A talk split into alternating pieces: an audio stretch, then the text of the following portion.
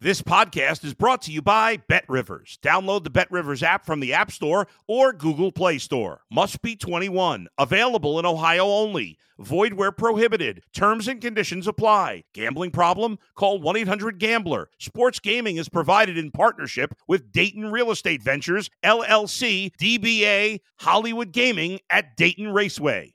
If you're a tennis fan, you'll love Betting Weekly Game Bet Match on the Bet Rivers Network. Whether you're a better or just love tennis, you'll enjoy the in depth analysis each week of the tennis calendar. Subscribe to Game Bet Match today from your favorite podcast provider. If you're a tennis fan, you'll love Betting Weekly Game Bet Match on the Bet Rivers Network. Whether you're a better or just love tennis, you'll enjoy the in depth analysis each week of the tennis calendar. Subscribe to Game Bet Match today from your favorite podcast provider.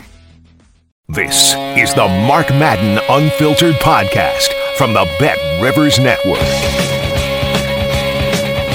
Hello again, everybody. Welcome to the Mark Madden Podcast on the Bet Rivers Podcast Network. Bet now from anywhere. That should be on money instead of e pluribus unum or in God we trust, whatever it is. Any hoodles. As we celebrate the end of football season and a pretty great Super Bowl, I'd like to rate the top three quarterbacks in football for my weekly top three list. And they are in order number one, Patrick Mahomes, number two, Joe Burrow, and number three, Josh Allen. And they are all in the AFC. And for your Pittsburgh Steelers, that's going to be a problem for the next 10 or 12 years. And by the way, Jalen Hurts is right there too. So you got Kenny Pickett, and he got to catch up. The Steelers got to catch up to Patrick Mahomes, Joe Burrow, and Josh Allen. It's like Brady, Peyton Manning, and Roethlisberger in that time frame when they dominated, playing in 16 Super Bowls between them, and nobody ever caught up to them. We'll get back to quarterback talk in just a little bit. Right now, it's time to welcome aboard Tim Benz. And Tim, uh, like I said, we'll talk about QBs in a bit, but the burning question are you team Juju or team A.J. Brown? I am team AJ Brown. You could have asked me that long before the Twitter spat took place, and I would have told you that I was team AJ Brown in terms of a guy and in terms of a player. But for sure, after what Juju did, there was just no reason for that, Mark, for him to start up that flame war with Bradbury when Bradbury did nothing but say the refs made the right call. He was a stand up guy. It just felt like Juju was punching down for no particular reason take a swing at a guy who was that gracious in defeat when he probably didn't have to be just sort of speaks to how tone deaf Juju is and how much he always puts himself over as being over on social media being more important than anything else. Well, I agree that Bradbury handled it with a lot of class and courage, and he could have bitched because that was a close call. And had he complained about the call, a lot of people would have bought into his complaint. So he, he really did the game and the referees a favor by not making a federal case out of it. Heck, he did the whole league a favor because I think even as it is, we're talking about the referees far too much in the wake of what was a very uh, memorable Super Bowl.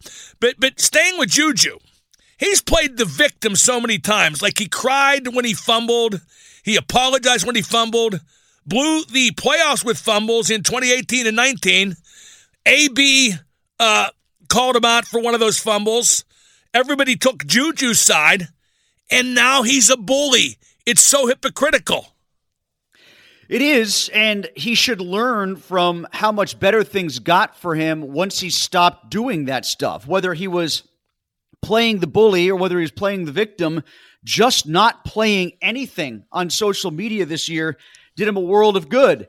And I think it's funny how AJ Brown was so quick to point that out and call him Mr. TikTok or TikTok boy or whatever it was that he used. TikTok boy, I love it. Yeah, it just that's the perfect description of him, and it, it just goes to show that even though he stayed away from it for a year, the stigma of that being his persona resonates in the NFL. And if he had just maybe continued to stay away from it for a few months, people would have bought in some more and said, okay, maybe he's gotten away from that stuff as he hits free agency. But now he just thrust that right back onto his resume as he goes out of the open market again. Well, I think it's very obvious that the Chiefs coach, Andy Reid, told Juju to take a lower profile in Kansas City because he did. He he was barely on social media once he became a chief, but then when they won the Super Bowl, he went back with a vengeance. He resumed his addiction, and, like we've been discussing, did himself no favors.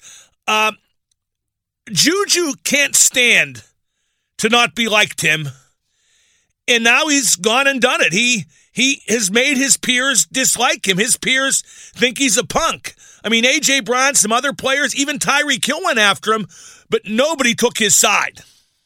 I didn't see anybody take his side either. I heard Ben Roethlisberger on his podcast, you know, throw rose petals at him and congratulate him for winning the Super Bowl, but I didn't hear what he had to say about that part of the equation. And this doesn't have to do with Juju, the football player. Juju, the football player, has always been good, but he's always, always kind of gone down this path over and over again about what's it worth to you to have me if I'm going to be a distraction. And I, I, don't think that that came into the equation as much this year. And he was a well. Do, do you agree player. that Andy Reid said uh, no more, or at least a lot less? Yeah, I bet he did because he had the ability to do so. While he was here in Pittsburgh, whether he was technically a star or not, especially before George Pickens got here, and we weren't even sure about Diontae Johnson going into that last season before Juju got hurt and broke his collarbone or whatever. We kind of viewed him as the star receiver, even though his numbers didn't dictate as such. You go on the open market, you only get a one year deal. The coach who brings you yeah, on board. Yeah, Tim, but Mike Tomlin still could have reeled it in. He just chose not to. And the locker room chose not to. Like when, when you know, Tomlin said no more dancing and Joe Haden saying, let my dog dance. Well, that's why Joe Haden never won nothing. And that's why the Steelers ain't won nothing in a long time. I do think that mentality had a big reason why they weren't able to avoid pitfalls in like 2016, 2017 when they had good teams and didn't advance to the Super Bowl. Yes, I think by the time Juju was on his way out, they just weren't good enough anymore. Well, guys like Juju acted like there was a bigger picture than winning. And AB did that, and Chase Claypool did that. AB, AB Jr., AB Jr., Jr. And, you know, whether or not that's why they didn't win, I mean, who really knows? But for sure, they didn't win. And Tomlin could have stopped. It could have stopped at any time, but chose not to. And I, I just think he's been a weak coach uh, since they lost to Green Bay in his second Super Bowl. I think he's gone steadily downhill, and I think a lot of it's because he plays buddy system with the players. Now, and Mark, one other thing I'll add to that too is when it comes to these guys, the bigger picture you're talking about, you're talking about those guys thinking that building their brand is important. Well, one thing they should learn that if they prioritize brand building over playing well, whatever they've built in terms of a brand doesn't equate to a multi-year contract in the National Football League. And Juju ain't had one of those since his first contract expired. Claypool might be under the same sort of situation that Juju is when he's done going out one year to one year. And AB, for as much traction as he got for being a much better player, he's still never made the same amount of money that he would have made if he had stayed on the straight and narrow and signed one more contract in the NFL. Well, like AJ Brown said, and I'm I'm quoting roughly, uh, you was almost out the league till Patrick Mahomes resurrected your career, TikTok boy, and there were no lies told there, were there? He's exactly right, and I think the only reason why he's hitting the open market with some momentum and some traction is because Patrick Mahomes was his quarterback. Well, I'll give you two reasons. And the other reason is he was still a number two wide receiver this year, Mark, even though the number one wide receiver was gone. The real number one wide receiver still to this day in Kansas City isn't Juju, it's Tyreek Hill. He just happens to have the letters. I take that back. It's Travis Kelce. He just happens to have T E next to his name. That's all. Yeah, I, I, and I don't think Juju did himself any favors regarding uh, future employment either. For one thing, Philadelphia ain't going to want him now. Players ain't going to want him now. I think he's a little bit tougher to sign now. Is he tougher for Kansas City, or do they just keep him? And does Andy Reid say, "When I said nothing, I meant nothing"? After the Super Bowl, that was something. Don't do it again. If I were Andy Reid, I'm thinking, you know, we really don't need this guy. We can get somebody else. I think they can, and I think they can with those draft picks that they got. And that's something Steelers fans have to keep in mind. Uh, this team isn't going anywhere for a while because they managed to stockpile some picks. They got collateral in exchange for Hill. Um, they are not looking to me like a team that's going to fall off anytime soon. And oh, by the way, Mahomes is only 27. It's amazing that they won a Super Bowl during what was really a rebuilding year. And it really was. You look at the Yeah, deals this- they made, they lost Hill. It was a rebuilding year. We talk about this with the Penguins. We've talked about this with the Steelers. You want to know how you rebuild and win at the same time? That's how you rebuild and win at the same time. Look at the Chiefs. Well, right. The, the Penguins didn't trade Tyreek Hill. They kept Evgeny Malkin. yeah. Are you talking about trading Evgeny Malkin, i.e., Tyreek Hill, in 2018, or you're talking about that right now? 2018 or 19.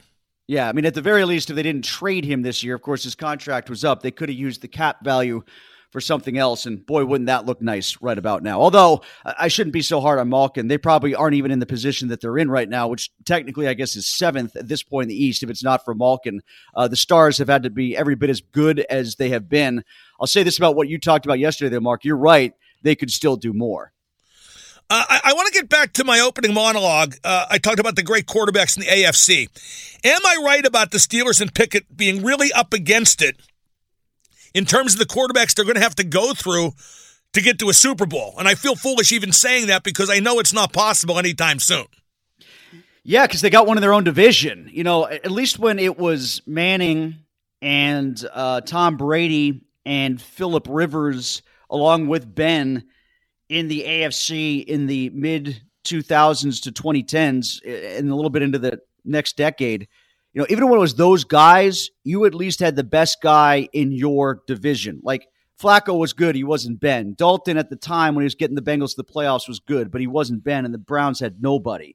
So, you know, you start next year, and with Watson having a year, a full off season, and not worried about a suspension. I mean, for as much as we're talking about Kenny Pickett, if Jackson comes back to the Ravens, do they still have the fourth best quarterback in the league or in the division? Rather, I think they might. Yeah, I, I think they might. I think Watson's got to iron things out in Cleveland, but he is a talent. I, I don't know what, what's Jackson going to do if they franchise him. Tim, it'd be a dope to sit up, but Le'Veon Bell said out, and he was a dope. The difference is he's a quarterback, and you know the legs were already starting to go on Bell. I guess you could say maybe the legs are starting to go on on Jackson too. Not like in terms of his speed And- or let, anything. let- let me tell you too. Jackson's represented by his mother or himself. Th- That's their negotiating combination, correct? yes, Ain't no voice of reason there. Ain't none. If there's a bad decision to be made, it'll get made. And I also wonder what Jackson thinks if, again, he had a voice of reason in his ear. What's it going to be like to go to a team that then has to rebuild its offense around him and cater to his skill set like the Ravens tried to do? Yeah, but Tim, one thing I've realized about uh, athletes in general and NFL players in particular, they don't care about winning. They just want to get paid as much as possible, regardless of what happens after that. Seriously, if Lamar Jackson could go to a could get like seventy million a year, you know, twenty more than Rodgers, and no, he would never win a Super Bowl, no, he'd never make the playoffs, he would take that gladly because that's the mentality today. And you know the smart play for the Ravens is to do exactly that. It's to franchise him. Like I tend to agree with your mindset, which has been applied when we've talked before to, to TJ Watt. Oh, franchise him once, franchise him twice, and if he walks, he walks. He's probably past his prime at that point anyway. Hey, look at what happened with TJ Watt and injuries after he signed that long term deal. I got proven absolutely right in that they should have franchised him. Yeah, if it weren't for Twitter ever coming along, I think a lot more teams would do that. But people are just so influenced by being made out to be the bad guy if the poor, pitiful player who's making $30 million doesn't get exactly what they want. Uh, if you're the billion dollar industry or the um, the franchise arm of a billion dollar industry, you're just never going to win that battle, no matter how much the athletes you are know, making you, out. You're right about that, Tim, but that doesn't mean you don't make the move that's that's, what I'm saying. for your business. And Right. part of it is is the Steelers' general outlook too. And time will tell if it's how the Ravens look at the Jackson situation. But you look at some of the deals they've given out, not least the one to T.J. Watt. They don't want any of their players to ever know an unpleasant moment. They they they don't even want to really negotiate. They they just kind of let them stand around on the sideline during camp and then give them what they want. And the Steelers have set the standard for that. Their standard is the standard. They're the kings of allowing the hold in, and now everybody else is copying it. So there you have it. Who says the Steelers aren't trailblazers anymore, Mark? Well, Tim, and you look at T.J. Watt. When remember when he said he took a lower offer to come in? Uh, I remember that's how it was spun. Well, that's yeah. how, that's what he said. He said he took a lesser offer to get the deal done so he could start playing. That's a blatant lie, and everyone swallowed it. But a blatant lie. Well, the more blatant lie was, you know, constructing, fabricating the image, the storyline that, you know, he went in like Khrushchev and took his cleat and banged it on Rooney's table and said, "I want to get this done so I can practice before week one." I mean, do we really think that happened that way? Tim, we are in the era of the loudmouth meathead in football, as exemplified by Travis Kelce and the entire Watt family. And and wait, wait, see what happens if they don't bring Derek Watt back to Pittsburgh. How do you think Big Brother TJ will react to that? Or is TJ younger? I forget. Uh, TJ's younger. TJ's the youngest, actually. Yeah. So it goes JJ, Derek, then TJ. But to your point about Kelce, I was laughing too. I thought Hines Ward was the master of nobody gave us a chance. You know, I, have heard him say that in games where they were favored. I've heard him say that uh, in years where they were the division favorite. Um, I've heard that say that. I've heard people apply that to him and him echo it when they were talking about his career. And he was a third round pick out of the SEC and went to Georgia. That's a pretty good chance. But Kelce, I mean, my God, you know, getting up there on national television and bursting in on Patrick Mahomes' interview to do the WWE, you know. Right, with his eyes bulging and spittle yeah. flying. The Kansas City Chiefs did not get disrespected by anybody. They've not been gratuitous underdogs since Patrick Mahomes became the starter. They've been in five straight conference championships, three Super Bowls in those years, and won two of them. Eh, nobody thought that they were going to get killed. Nobody yeah, disrespected. Were- they were a point and a half underdog. If more money and that many people were saying that the Eagles were going to win, they would have moved the line, and they barely moved the line beyond two at any point during the week. Okay, let's say uh, Patrick Mahomes on a 10 scale is a 10. Okay, let's say Burrow and Allen are both nines, 8.5s. What is Pickett's ceiling realistically? And will that get the Steelers to where they want to go competing directly with Mahomes, Burrow, and Allen? Well, the comp I always make to Pickett in terms of a ceiling is if he's a seven and a half or an eight, like Matt Hasselbeck. You know, like that's the guy that I see Pickett being um, at the peak of his career, which was good enough to get to the playoffs a few times, good enough to get to a Super Bowl, but not good enough to beat a better team in the Super Bowl. Like, could Hasselbeck have won a Super Bowl with uh, the Seahawks a couple years later, the team that Russell Wilson had? Yeah, maybe. Um, could he have beaten one of those teams that the Seahawks got in the Super Bowl against? Uh, maybe, Boy, I, maybe not. I think you're overestimating Pickett. I, I, see him as like seven tops and maybe well, six I said, and. Seven and, seven and a half, eight. So maybe I'm a little bit. I, I think I've always been a shade higher on Pickett than you have, but not dramatically. And still, to my earlier point, if he's Matt Hasselbeck, that if Watson figures it out in Cleveland and Burrow's there in the AFC North and Cincinnati, then still Pickett's only the third best quarterback in the division. So uh, that, that's if Jackson leaves. Well, that and, and if and if Baltimore doesn't do anything to get better, too, by the way, which we're completely ruling ruling out. We're making it sound like the moment that Jackson leaves, they're going to crumble and become the Browns, and I'm not ready to believe that. Now, in that vein, I think the Steelers need to score more points. And I know Art Rooney said they might emphasize defense in the draft, and I get it. That's how they've always thought defense and ball control, yada, yada. I think they absolutely got to get away from that. And it made me wonder out loud if the Steelers should draft Jordan Addison in the first round at number 17, the ex Pitt receiver uh, who finished up at Southern Cal. Definitely a first round pick. I look at closing ground on teams like Kansas City and on quarterbacks like Mahomes, and I wonder, I wonder what the best way to do it is because defense ain't going to stop them. The Eagles' defense didn't stop Mahomes. You need to score more points. I get it, but I, are are you only thinking that, Mark, because it is Addison and you're doing the Chase? no, no, absolutely, I'm not. Absolutely, I'm not. Because um, I, I just what, what's the can, kid, you, what's you the can, kid's name from TCU? Oh, you're talking about Reagor, the kid that that they bypassed that, that got drafted and busted a few years ago. No, no, no, no, no. The kid at TCU this year, who's projected as a first round wide receiver. Oh, yeah. Sorry, I'm, I'm blanking on his name. Um, but well, maybe maybe don't take him there. But no, it's not because it's Addison. I don't want to draft a good story. I want the Steelers to score more points. I think that them scoring more points can happen without getting Addison, and I think that them scoring more points is by using their version of Addison, who they have now, better, and that's Pickens. Like I think they can get themselves the third receiver at a different point in the draft while still addressing one of their many defensive needs. Well, no, Tim, I think that would make Diontae Johnson the third receiver. Well, that's fine by me then. Um, and, and, it should be fine by Diontae based on his first year not scoring a touchdown after signing that big uh, contract. Is, is, the guy you're thinking of Quentin Johnson, by the way? Yeah, that's that him. Who it is? That's him. Johnston. Sorry, it was Johnston. Yeah, I think that's EJ's kid. but um, no, I, I think that the lack of use of Pickens in the right way, the lack of yards after catch, the lack of ability to get him in space, the lack of using the middle of the field is the first thing that has to change about that offense, and then getting better in the red zone. I mean, my God, Pat Freiermuth is six foot five, two fifty eight, and had two touchdowns, two more than Johnson. That's got to get better. Yeah, and you're right about the way they use Pickens, and who's to say they would use Addison any better when when uh, Hurts threw that ball up and let uh, AJ Brown make a play on that touchdown when he was uh, double covered and just relied on his guy to be better than their guys. The Steelers don't do that nearly enough with Pickens, and that is an organizational thing. They don't want to take risk, but it's a game of risk now. Uh, you know what they're going to keep doing, Tim, is what they did this past year. They're going to beat bad teams and get killed by good teams. I could see that being the case, and I think people are ignoring how. And that's based on their approach, which is outdated as much as anything.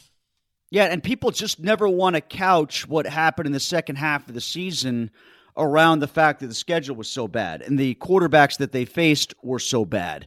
Um, you know, they lost to, well, we saw it, teams in the AFC East that were all in the playoff bubble just like them four times over, and that's what cost them their chance at making the playoffs. And and they, they like got, got, killed by Philadelphia. I mean, killed. And that that ball control axiom got blown up because the Steelers had the ball for what was it, 36 minutes, and still got killed because Philadelphia scored four touchdowns before they ever ran a play in the red zone because that's how football is in today's NFL. Not only that, but they also you know, didn't beat the Ravens when they didn't have Lamar Jackson. You know, they, they were lucky in the sense that that near playoff run came when they had Baltimore twice without Lamar. And let's also kind of factor into the equation where people always say, well, Lamar's always hurt. Okay, well, then TJ Watt's always hurt. Eh, you can't always fall back on that as an excuse. And next season, like that, this is part of the reason why when I say they get, they might be a better team and still not have that much better of a record. Like they're a nine win team this year. I'm only going to predict them probably, unless things go in a completely different direction of free agency, the draft. Like I see them as probably being about a 10 win team next season. That's because I think they maximized everything they could out of the second half of this year when they had a disproportionately easy schedule after a two and six start. Yeah, I think they'll win nine games again, maybe eight, maybe 10. And I think they'll either just miss or just make the playoffs. I don't think I don't think they're putting themselves in the position to improve by leaps and bounds. They're just going to scratch a little bit at a time, which has always been the organization's philosophy. Tim is to just keep it close, and if you get in, you have a chance. But it's not that kind of league anymore. Correct, and I think the narrative of how why- can they not see that? How can we see that so clearly and they refuse to? Maybe that's the key phrase: refuse to. I think it's really hard for them to admit that they're in the middle part of the NFL category. I think they. I also think own- it's hard for Tomlin to admit he doesn't have a clue as to how the game is now, which even Jerome Bettis kind of said. He's well, too I, defensive. Yeah. I, I, talked about that on your show when I filled in last week. I, I played that soundbite a couple times from Jerome, and what stands out to me, Mark, is that's coming from Jerome. I mean, like he's had a gig on ESPN, he's had a gig on NBC. And part of the reason and, he doesn't and, have those gigs anymore is that he doesn't advance opinions like that. That's right. He lost jobs because he didn't have strong opinions, but yet he had one about, you know, his, his old team. And it was also framed, if you go back and listen to the way that Cowherd framed that, he framed it as a Tomlin specific question. And look, I, I get it. I've interviewed Jerome a million times. And to be he fair, can, Tomlin never coached Jerome, so there's there's not any kind of debt perceived or otherwise there. There isn't, but at the same time, you know, like it, it's not like there's been any divorce between the organization and Bettis. He's always been around even though Tomlin wasn't his coach per se. He's still very much woven into the fabric of the organization. I, like I, I know that sometimes Jerome does that when you ask him a question, he kind of goes along to get along with the interview. But that was a Tomlin specific question, and it was easy for him to say, Well, I wouldn't phrase it that way, but, or I wouldn't say that he's lost when it comes to offense, but. But Jerome didn't do that. He said 100% and dove in with both feet. Now, a, a couple other Super Bowl questions. Uh, you're younger than me, Tim. Not not a ton, but you are younger. Actually, it is a ton. Did you get the halftime show with Rihanna? Because I didn't. I didn't get all the dancers in parkas. I hated the lip syncing. I mean, I understand she's a talent. Those are great songs, but but the things I'm talking about made it flat for me. Yeah, I guess I'm younger than you to the point that I understood that I was supposed to get it. Maybe you knew that you weren't supposed to, but I was supposed to get it and I didn't. And I just didn't like it. I was bored.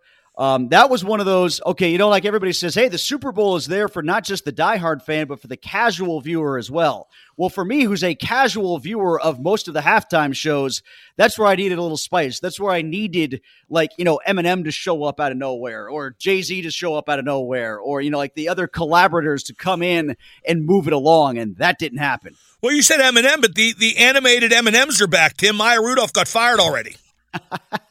What a work that was, huh? As long as I, I, I, didn't get a good look at the commercial with the M and M's, I think the doppelbanger's still there, so that's all I'm concerned about.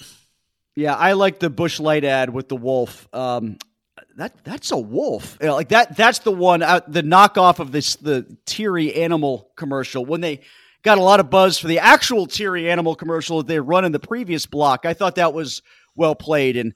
I don't drink a lot of Busch, Mark, but maybe I'll start because I was swayed by that commercial. Um, I liked Walter White and Jesse Pinkman and Tuco making his return. Tight, tight, tight. That was just tremendous. And uh, I also saw that Jesus had a lot of commercials during the Super Bowl. I would think that money could be better spent on the poor, but hey, everybody needs PR. Yeah, there was a lot of Jesus in the messaging there. Um, I, I don't know. A couple of them were pretty dark too, weren't they? Well, I got to be honest, Tim. Anytime I realize any commercials about religion, I just stop listening. well, God wasn't with me when it came to gambling, Mark. I was forsaken during the Super Bowl. I had a great regular season, really good postseason. And uh, man, it just fell apart for me in the Super Bowl. I, I won one bet, on Tim. I won one bet. I got Gainwell on the over. That was our guy, right? We both had Gainwell. I, I mentioned that to a couple people, like, why are you putting a prop down on that? Because I was like, well, it's going to work. And uh, I was that was one of the few that I was right on. Then I couched myself. I had a CYA bet on Mahomes to win MVP, and I, well, I didn't cover my A, but I came at least a little bit closer. Uh, Tim, uh, Darrelle Revis made the Pro Football Hall of Fame. The cornerback from Aliquippa and Pitt. How about Aliquippa? Three players in the Pro Football Hall of Fame, just incredible. Uh, so very deserved. And, and, you saw Darrelle Revis play. Uh, I think he's better than Deion and maybe Woodson. The only guy I can't talk myself into thinking he's better than is Mel Blount because of the physicality involved with the coverage as Mel played the position. But where's Revis rank all time for you? See, I'd have him behind those four guys. I get where you're coming from in Three so guys. far as well, I thought you. Were, I, I, mentioned Blount too. I was bringing up Blount as well. Well, no, I said third. Blount, Deion, and Rod Woodson.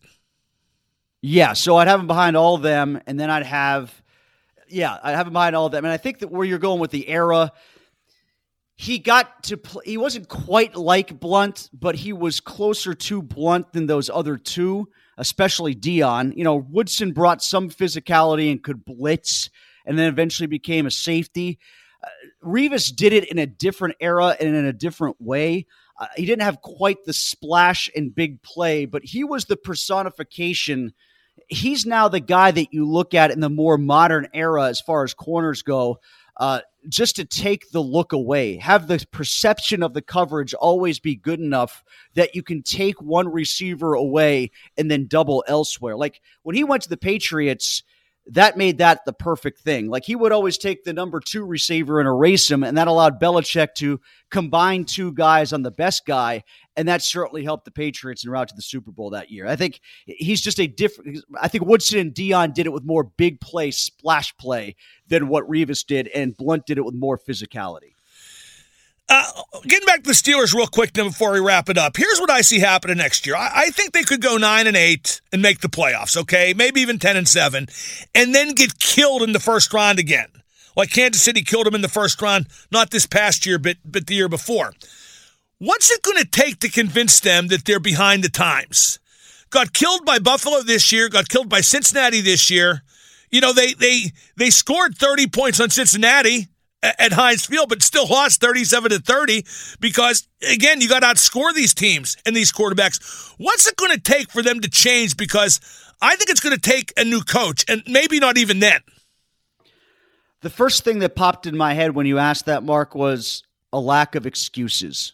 That's what it's going to take. It's going to take a year where they don't have the glaring obvious excuse like, oh, well, Pickett was a rookie. But, Tim, oh, they're well. going to find that excuse even if it really is there or not.